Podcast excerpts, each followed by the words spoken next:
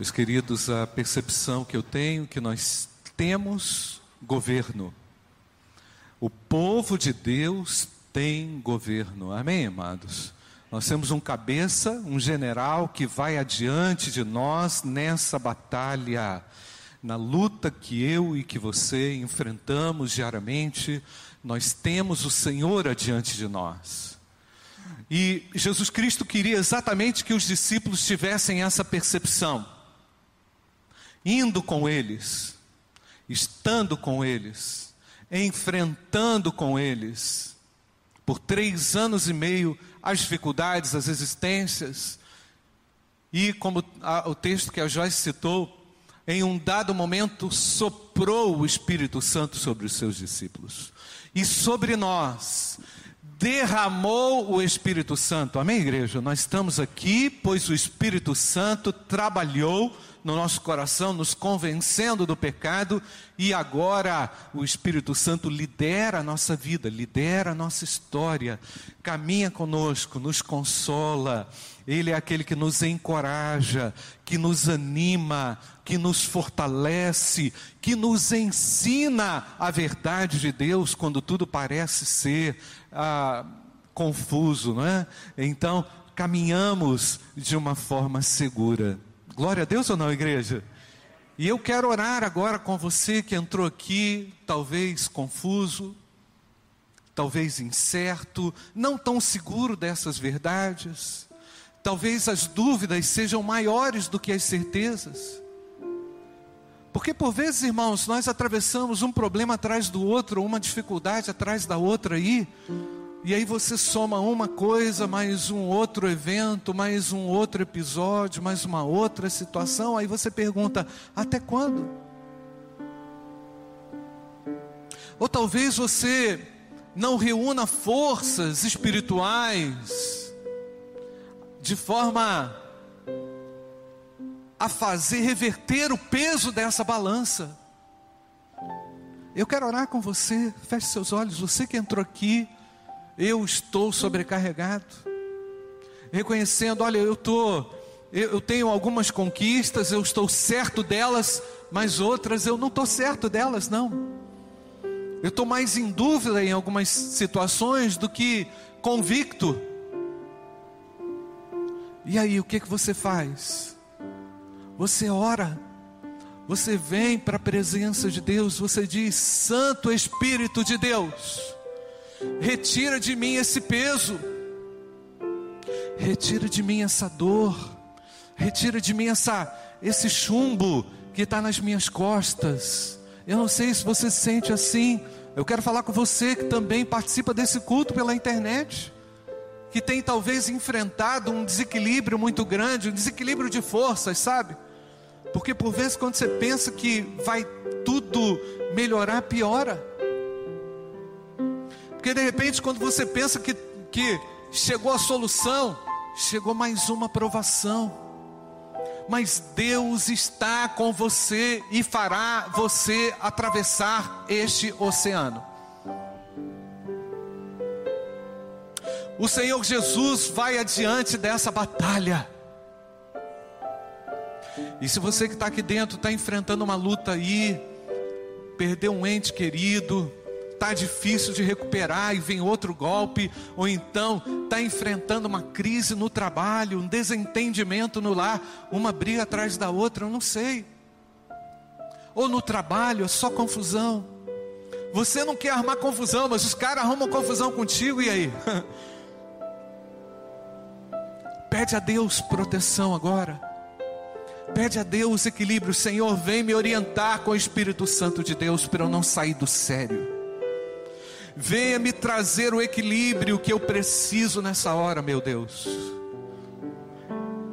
E se você em casa está enfrentando essa batalha, pode se colocar de pé. Você que está aqui, está enfrentando uma batalha, coloque-se de pé, Senhor. Eu preciso desse equilíbrio, eu preciso da percepção do Espírito Santo de Deus comigo no que eu enfrento. Pode se colocar de pé, nós vamos orar. Amém. Aqui embaixo, ali.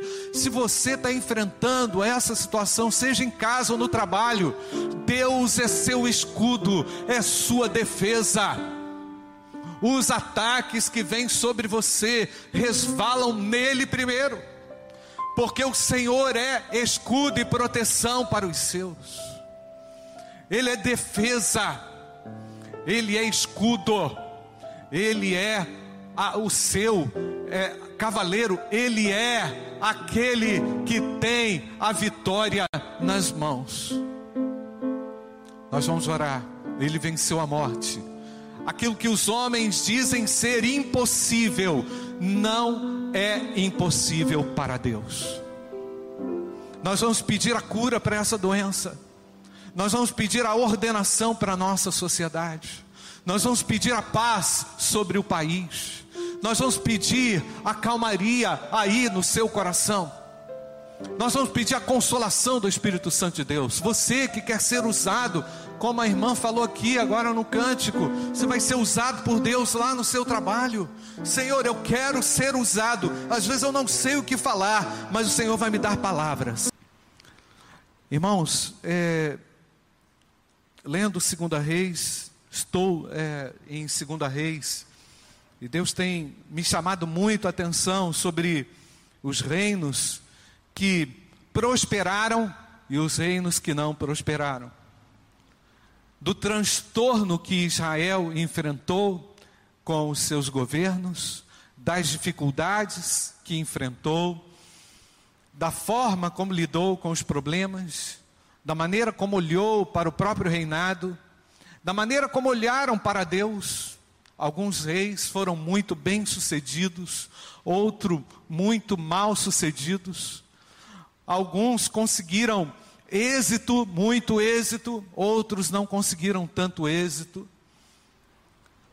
Mesmo aqueles que conseguiram êxito, precisavam de fato permanecer em Deus, com os olhos em Deus.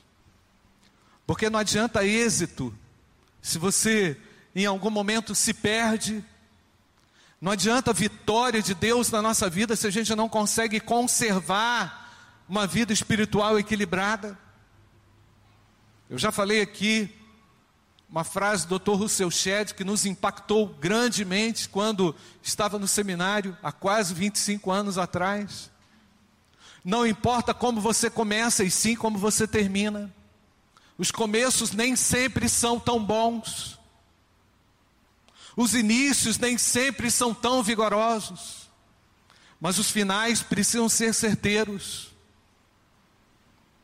E se é verdade, irmãos, que a nossa vida, a minha e a sua, tem sido ameaçada, se eu e você temos enfrentado dificuldades, lutas, e até mesmo estamos tomando conta da nossa própria vida, da vida do nosso próximo, o que importa é saber como nós vamos terminar essa batalha, porque ela vai acabar, porque um dia nós vamos partir, e vamos ter que nos encontrar com Deus. E vamos ter que mostrar a Deus as obras das nossas mãos. Vamos que dar satisfação a Deus de toda palavra frívola que falamos, vazia que falamos. Vamos ter que prestar contas a Deus daquilo que Ele nos deu para fazer e não fizemos. Vamos ter que olhar e encarar o Filho de Deus e vamos ter que ouvir dele. É verdade, irmãos, que alguns reinos fracassaram, outros tiveram grande êxito. E eu separei aqui uma oração, a oração do desespero. Eu estou até chamando essa oração de oração de desespero. De um dos reis que foi, que foram, é, é, que, que esteve um que esteve dentre os mais destacáveis do reino de Judá, Ezequias, governou por 29 anos, há 700 anos antes de Cristo, ou seja, nós estamos falando de um reinado que aconteceu há 2.700 anos. E nos diz o texto aqui, em 2 Reis, capítulo 18, verso 1 até o verso 7, como é que esse homem começou o seu reinado. Nos diz o texto: no terceiro ano do reinado de Oséias, filho de Elá, rei de Israel, Ezequias, filho de Acás, rei de Judá, começou a reinar. Tinha 25 anos de idade como, quando começou a reinar e reinou 29 anos em Jerusalém. A mãe dele se chamava Abi e era filha de Zacarias. Ezequias, olha só o versículo 3, irmãos. Ezequias fez o que era reto aos olhos de, do Senhor, segundo tudo o que Davi, seu pai, havia feito. Coloca até Davi como pai, no sentido da, da, da orientação, né? da orientação espiritual da, da reverência também ao pai Davi, removeu os lugares altos, quebrou as colunas e derrubou o poste da deusa Azerá, ou Azera. Também fez em pedaços a serpente de bronze que Moisés havia feito.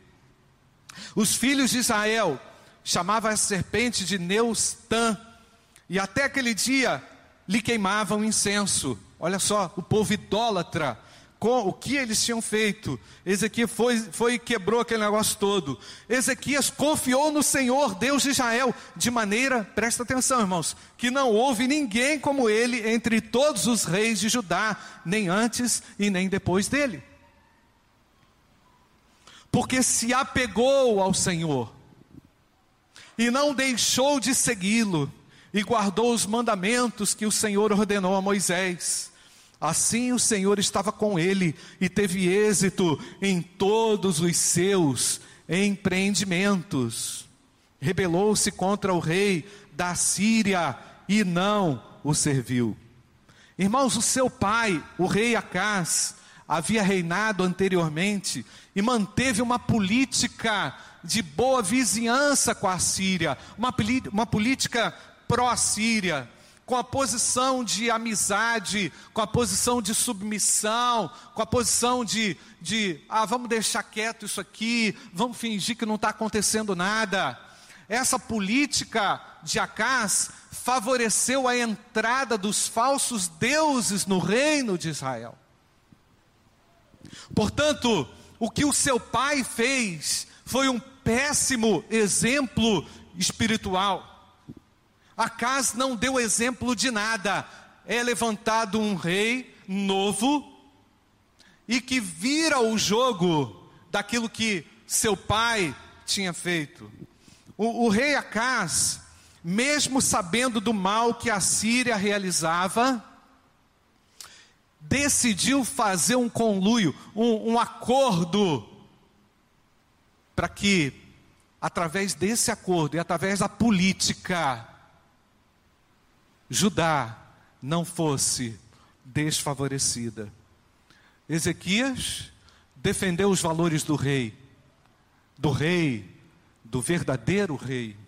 Ezequias percebia o mal que esses acordos trouxeram na sua própria casa, na sua própria família e na própria nação acordos que não garantiram a paz, acordos que foram acordos humanos, sem a anuência de Deus, sem a confirmação de Deus, sem a garantia de Deus. Ezequias preocupou-se com a vida espiritual do povo de Deus. Por isso fez uma tremenda reforma religiosa. Vou citar aqui algumas coisas. Lutou contra a idolatria, que foi estabelecida em Jerusalém, reabriu, purificou o templo de Jerusalém, preocupou-se com a verdadeira adoração, preocupou-se com a genuína vida espiritual do povo, fez a maior celebração da Páscoa de todos os tempos, desde, desde Salomão, não havia sido feita uma tremenda celebração da Páscoa, fortaleceu a base militar do seu governo, mesmo sabendo das fraquezas e limitações militares. Na engenharia, ele fez uma grande obra para garantir o abastecimento de água na cidade e está lá até hoje o tanque de Siloé. No enfrentamento a Senaqueribe, o, o, o rei da Síria, ele teve a ajuda de Deus numa grande vitória, irmãos, numa só batalha. O anjo de Deus matou 185 mil homens no arraial dos assírios. Deus foi ao encontro dos inimigos dele mesmo e destruiu em favor de quê? Em favor do governo dele, em favor do reino dele, considerando e honrando também a fé e a postura desse rei. O nosso Deus é poderoso na batalha. Amém ou não, irmãos? O nosso Deus defende os seus. A Bíblia diz que só numa noite caíram 185 mil pessoas mortas, que o anjo do Senhor feriu com golpe mortal. Deus é ou não é poderoso, irmãos? E por causa disso, irmãos, Ezequias foi reconhecido por vários outros reinos como um grande monarca.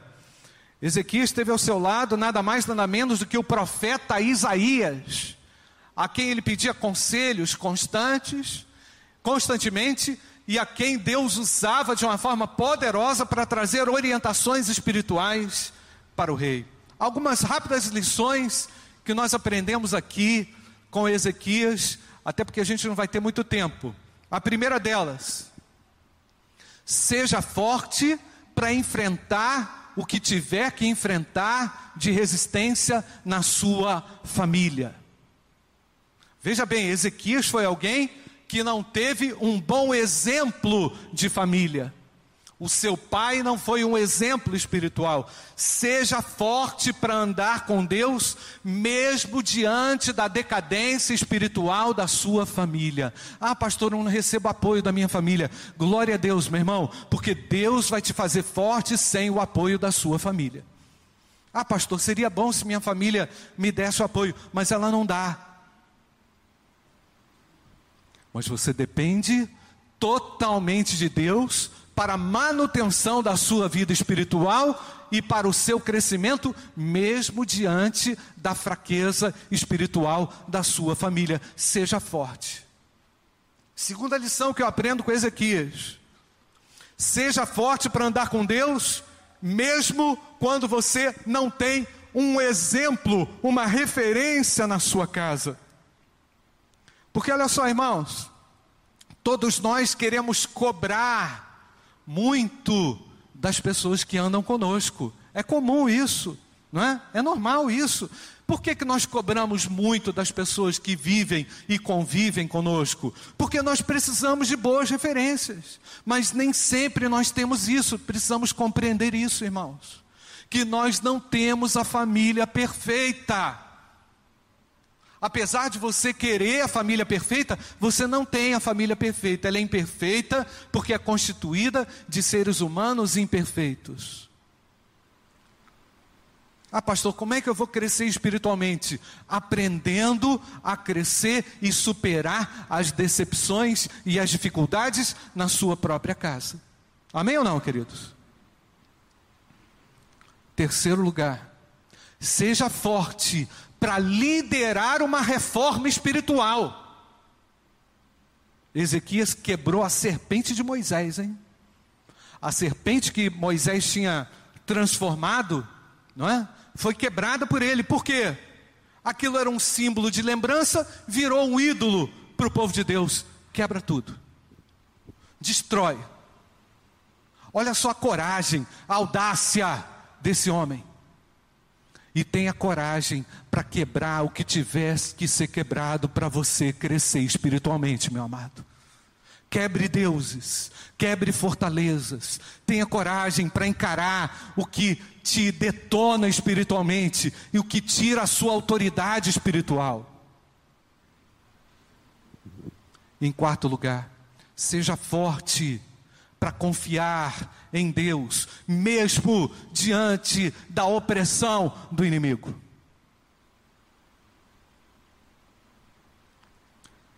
Mas então, irmãos, mesmo sendo conhecido pelas nações, mesmo sendo reconhecido pelas nações, pelas nações vizinhas, como um rei grandioso, chegou o momento da dureza na vida desse homem. Olha só o que está escrito. 2 Reis capítulo 20, versículo 1, Luquinhas. Por esse tempo, Ezequias adoeceu de uma enfermidade mortal. Tem alguém aí lembrando do coronavírus, né? Por esse tempo, Ezequias adoeceu de uma enfermidade mortal. O profeta Isaías, filho de Amós, foi visitá-lo e lhe disse: Assim diz o Senhor. O que está escrito, irmãos? Ponha em ordem a sua casa, porque você morrerá e você não vai escapar. Deixa aí, Luquinha. Meu irmão, se eu ouvisse um negócio desse da parte de Deus, meu irmão, eu ia sair correndo igual doido. Eu ia deitar aqui, ia jejuar, ia falar, e agora? Ia falar assim, chegou a minha vez, ia até colocar máscara, para ver se não piora. Senhor, chegou a minha hora. Senhor, está na hora. Mas é interessante, irmãos. Versículo 2: Então Ezequias virou o rosto à parede, tipo assim, né? E orou ao Senhor, igual um doido.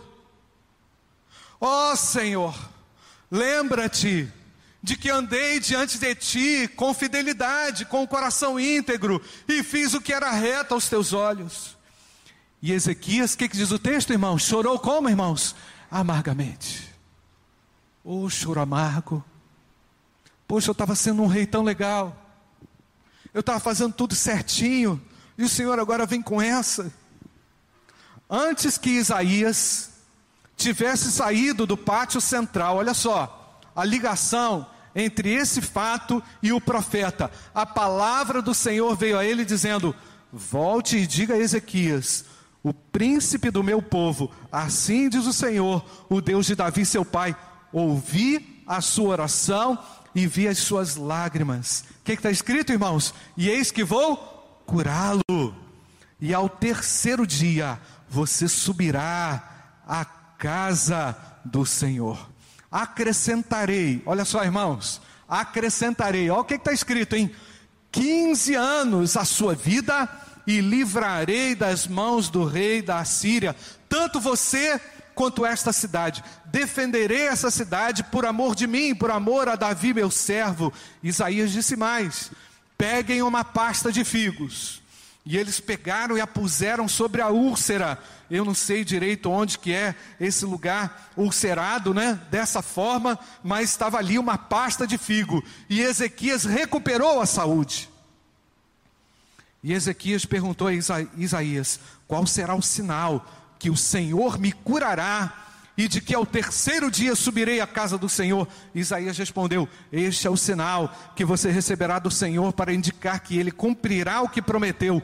Você quer que a sombra se adiante dez graus ou retroceda dez graus? E Ezequias respondeu: é fácil a sombra adiantar 10 graus, mas que não seja assim, pelo contrário, que ela retroceda 10 graus. Olha só que coisa tremenda, irmãos. Então o profeta Isaías clamou ao Senhor e ele fez retroceder 10 graus a sombra lançada pelo sol declinante no relógio de Acás. Nesse tempo, Merodach Baladã, filho de Baladã, rei da Babilônia, enviou cartas e um presente a Ezequias, porque soube que ele havia estado doente. Em primeiro lugar, Deus sabe o que vai acontecer com você, meu querido. Deus sabe exatamente aquilo que vai acontecer comigo e com você. Nada foge do calendário nem do relógio de Deus. Ninguém atrasa nem adianta o relógio de Deus, só Ele mesmo. Ele tem o poder de fazer isso, ele tem o poder de mudar o que tiver a ser mudado. E ali, irmãos, estava aquele homem que nem tomou o coquetel de Covid, como o pessoal está falando aí. Vou tomar o coquetel, não vai acontecer nada comigo. Né? Nem tinha vacina, tá? Nem tinha vacina. Aliás, irmão, só um, um parênteses aqui. Parece que a solução do planeta Terra é a vacina. Eu não estou contra a vacina. Mas parece que a vida só vai acontecer, parece que as pessoas só vão viver depois que forem vacinadas. A vida em Jesus Cristo, Filho de Deus. Amém ou não, queridos? Pode se imunizar, é tranquilo. Hein, doutor Diego? É tranquilo. Já tomou a vacina, né, Diego? É tranquilo, não tem problema. Mas a minha esperança e a nossa esperança está nos atos poderosos de Deus. Amém ou não, queridos? Ezequias chorou amargamente, foi para a presença de Deus, buscou a Deus. Deus deu 15 anos. Olha só, irmãos, já pensou se você ouvisse de Deus? Tipo assim, você tem 15 anos de vida. Eu não sei o que é pior, irmãos, dizer que eu vou morrer ou dizer que eu tenho 15 anos de vida. Eu não sei. Eu acho que se dissesse que eu vou morrer, beleza, ótimo, Senhor, porque eu vou morrer mesmo. Agora, se o Senhor diz para mim que eu tenho 15 anos, eu já começo a ficar estressado. Mas, Senhor, só isso, eita isso, só isso, Senhor. Poxa, eu ia colocar aquele negocinho que tem, que o pessoal faz na prisão, quantos dias que está preso, né? Colocar ali, ó, mais um pauzinho. Tipo assim, é agora, é hoje, o dia que chegar a 15 anos. Acabou. Irmãos, parece que isso é uma brincadeira, mas a gente pensa exatamente assim, porque a gente quer deter a vida, a gente quer segurar a vida, a gente pensa que nós somos donos da nossa vida, o Senhor é o dono da minha vida, glória a Deus, amém ou não, igreja? Ele tem o controle da minha e da sua vida. Ele já viu qual é o hino que vai cantar no dia do seu velório. Ou se vai ter velório, de repente nem tem velório. Mas o que importa, irmãos, nessa situação, é a seguinte: você já colocou a sua casa em ordem? Porque o recado para Ezequias foi o seguinte: você vai morrer, beleza? Está escrito, eu falei. Agora é o seguinte: coloca em ordem aquilo que está fora de ordem na sua casa. É incrível, irmãos. Deus foi bem específico, foi bem direto. Ezequias, você para o público é uma beleza. Todo mundo te venera, cara. Todo mundo bate palma para os teus feitos, a forma como você age, da maneira como você governa. Nossa, quando você estabeleceu a purificação no templo, o pessoal entrou adorando a Deus com uma alegria esfuziante, estava todo mundo quebrantado, cheio do Espírito Santo lá. Mas agora, meu querido, tem alguma coisa que você esqueceu de fazer, tem algo que você deixou em aberto. Por quê? Porque Ezequias coloca em ordem a sua casa. Irmãos, quem não colocou a casa em ordem ainda, não está preparado para morrer. Sabia, irmãos? Deus nos dá prazos importantíssimos para que olhemos com cuidado aquilo que pertence a Ele, aquilo que é dele. E de repente, meu amado, você está desprezando aquilo que é dele, e achando que está servindo a Deus, e achando que está fazendo grandes obras para Deus. Ezequias recebeu a cura, mas sabe o que aconteceu, irmãos? Manassés, o seu filho, depois você pode ler o texto. Manassés foi o filho de Ezequias, foi um péssimo rei, um dos piores. A Bíblia diz, irmãos, que o sangue, o sangue jorrava em toda Jerusalém. Dada a maldade, a crueldade de Manassés. Manassés foi um rei terrível. Ezequias não cuidou dos seus filhos. Ezequias talvez não, não tivesse tempo para cuidar daquilo que era tão caro e tão precioso que era a sua herança. A herança dentro da nossa casa não pode ser desprezada. Meu amado, Deus está falando com você, põe em ordem a sua casa enquanto é tempo. Há tempo ainda, irmãos, porque Deus quer estabelecer uma grande revolução espiritual dentro dos nossos lares. Amém ou não, igreja? Deus está falando com a igreja nesse tempo, onde temos visto muitas e muitas e muitas vidas sendo ceifadas. Ezequias foi restaurado na sua saúde, mas não se preocupou com as futuras gerações. Ezequias foi curado, mas foi orgulhoso e não desenvolveu discernimento espiritual. Sabe o que, que diz a Bíblia? A gente não vai ter tempo de ver aqui.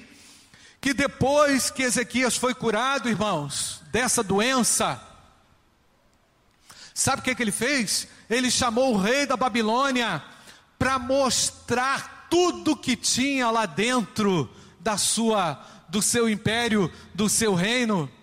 Era como se se Ezequias estivesse entregando o ouro ao bandido. Aí, como ele foi seduzido por esse presente do rei da Babilônia, que nós citamos aqui, no versículo 12, o rei da Babilônia foi lá e deu um presentinho, tipo assim: vou te mandar aí um iPad de última geração para você ficar feliz, com Wi-Fi também incluído, de mil, não sei o que. Você vai, vai ficar feliz aí. Deu um presentaço para ele. Ezequias ficou encantado. E aí depois começou a fazer uma série de concessões. Sabe o que aconteceu depois disso, irmãos? Israel foi levado ao cativeiro da Babilônia. O cativeiro da Babilônia começou a ser gestado, organizado pela falta de discernimento espiritual de Ezequias. Quanta bobagem a gente faz por falta de discernimento espiritual. Quanto mau exemplo nós damos nas nossas decisões por falta de discernimento espiritual. Ezequias foi curado, mas foi orgulhoso, não desenvolveu discernimento espiritual. Ezequias teve vida, mas não investiu em Manassés, seu filho, para que andasse nos caminhos de Deus. Manassés, como citei, foi o pior rei de Judá. Manassés encheu Jerusalém de volta dos deuses do paganismo, de toda sorte de adivinhação e de maldição. Meu irmão, Deus está falando com você. Será que tem alguma coisa para você resolver dentro da sua casa? Será que não tem um, um, uma, uma, uma pendência que Deus te chama a atenção na sua postura, no seu procedimento, na sua forma de falar, na sua forma de tratar as pessoas, por vezes num gesto de desamor, numa fala raivosa, numa falta de cuidado com o filho para explicar a Bíblia. Meu irmão, o pólen está fechado, mas você é o pastor do seu filho.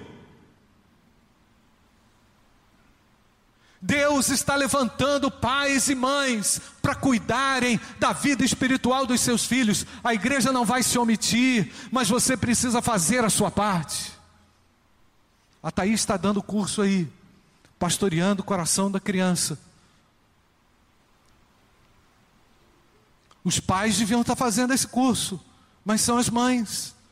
Eu não estou reclamando, não, mas eu quero saber onde é que está a autoridade dos pais, onde é que, onde é que está o coração dos pais. A mãe está aprendendo a pastorear o coração da criança, não está errado, não, Thaís, está certo. Mas o pai está no Instagram, está no jogo de futebol,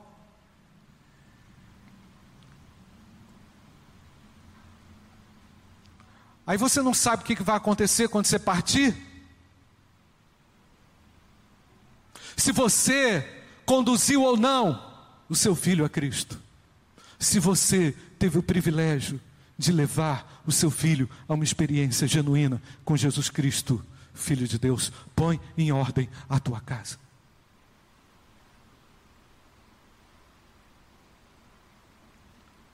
Aplicação aqui, irmãos invista na restauração espiritual da sua casa.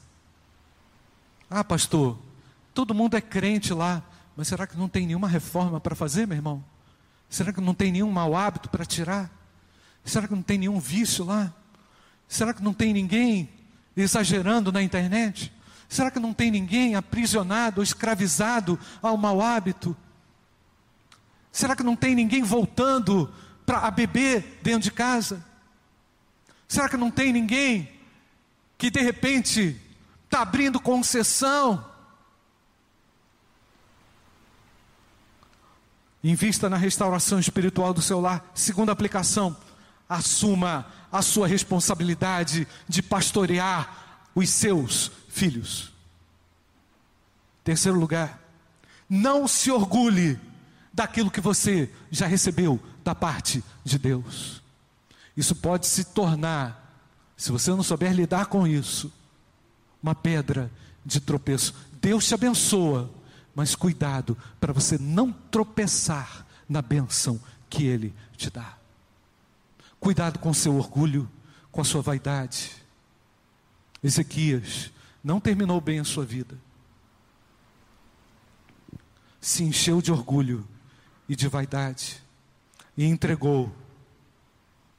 E entregou, irmãos, literalmente, o ouro ao bandido, a Babilônia, que assolou o reino de Israel. Não se orgulhe do que você já recebeu da parte de Deus. Coloque seus dons em ação. Anuncie a Jesus Cristo, porque os dias são maus. Conclusão, queridos. A oração de desespero de Ezequias fez o braço de Deus agir na sua cura. Ótimo, glória a Deus, maravilha. Mas a vida não é apenas fôlego de vida. A vida do crente não se resume só a viver dias sobre a terra, mas sim agir de uma maneira eficaz e poderosa, fazendo crescer e expandir o reino de Deus. Ah, pastor, mas a minha família o senhor não conhece. É verdade. Nós não escolhemos a nossa família. Eu não escolhi a minha família. Mas eu escolho qual a atitude que eu posso ter diante da realidade da minha família. Feche seus olhos, Deus está chamando você para colocar em ordem a sua casa. Ah, pastor, o senhor está anunciando a minha morte? Não, não estou anunciando a sua morte, não. Não sei. Semana que vem eu posso não estar aqui, posso pegar esse negócio aí e morrer. Mas a questão não é essa. A questão é o que você está fazendo com aquilo que Deus colocou nas suas mãos.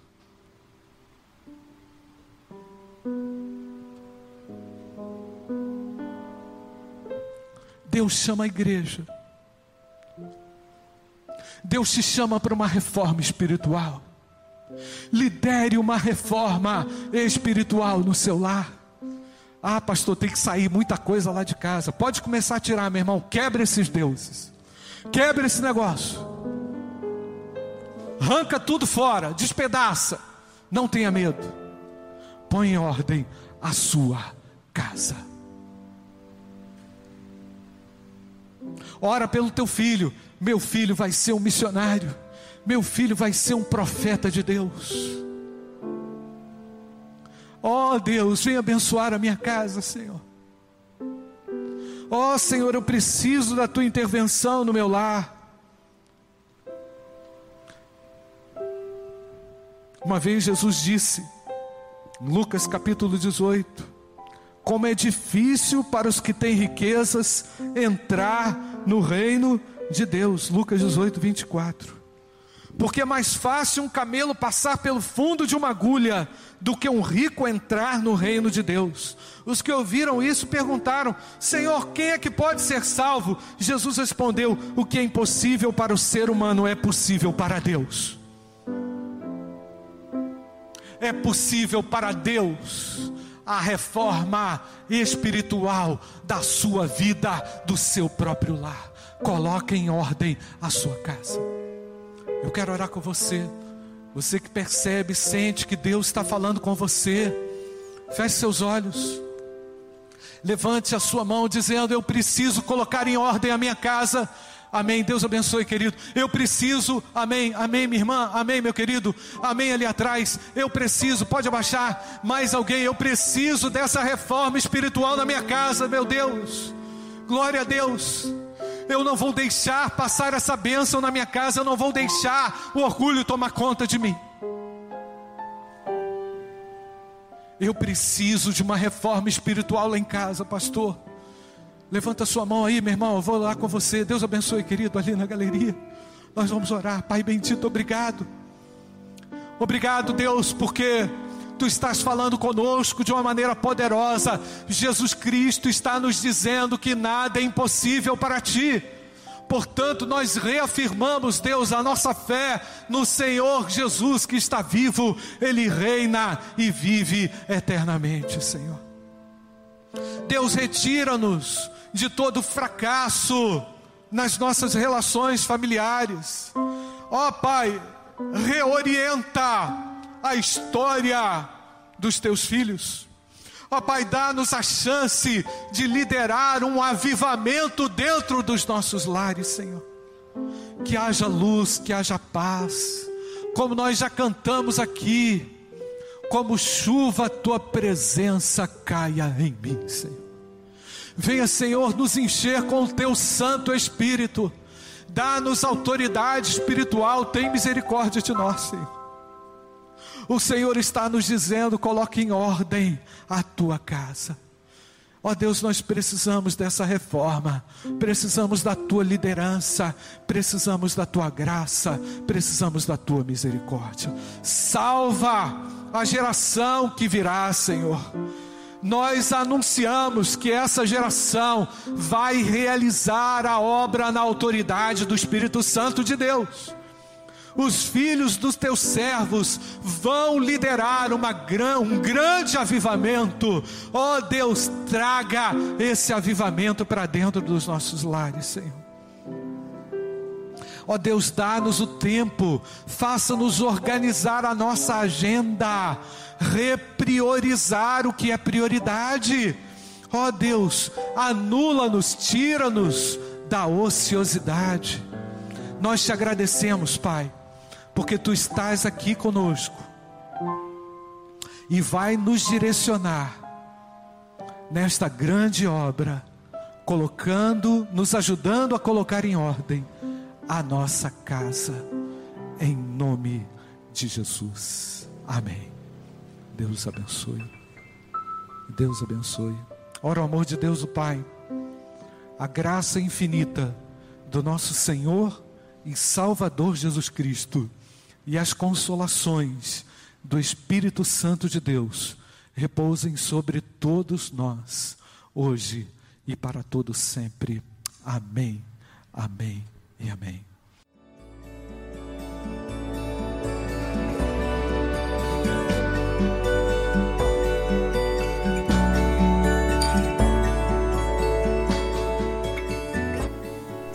A Igreja Batista do Bom Retiro tem plena convicção de que a palavra de Deus é poder para salvar e transformar vidas.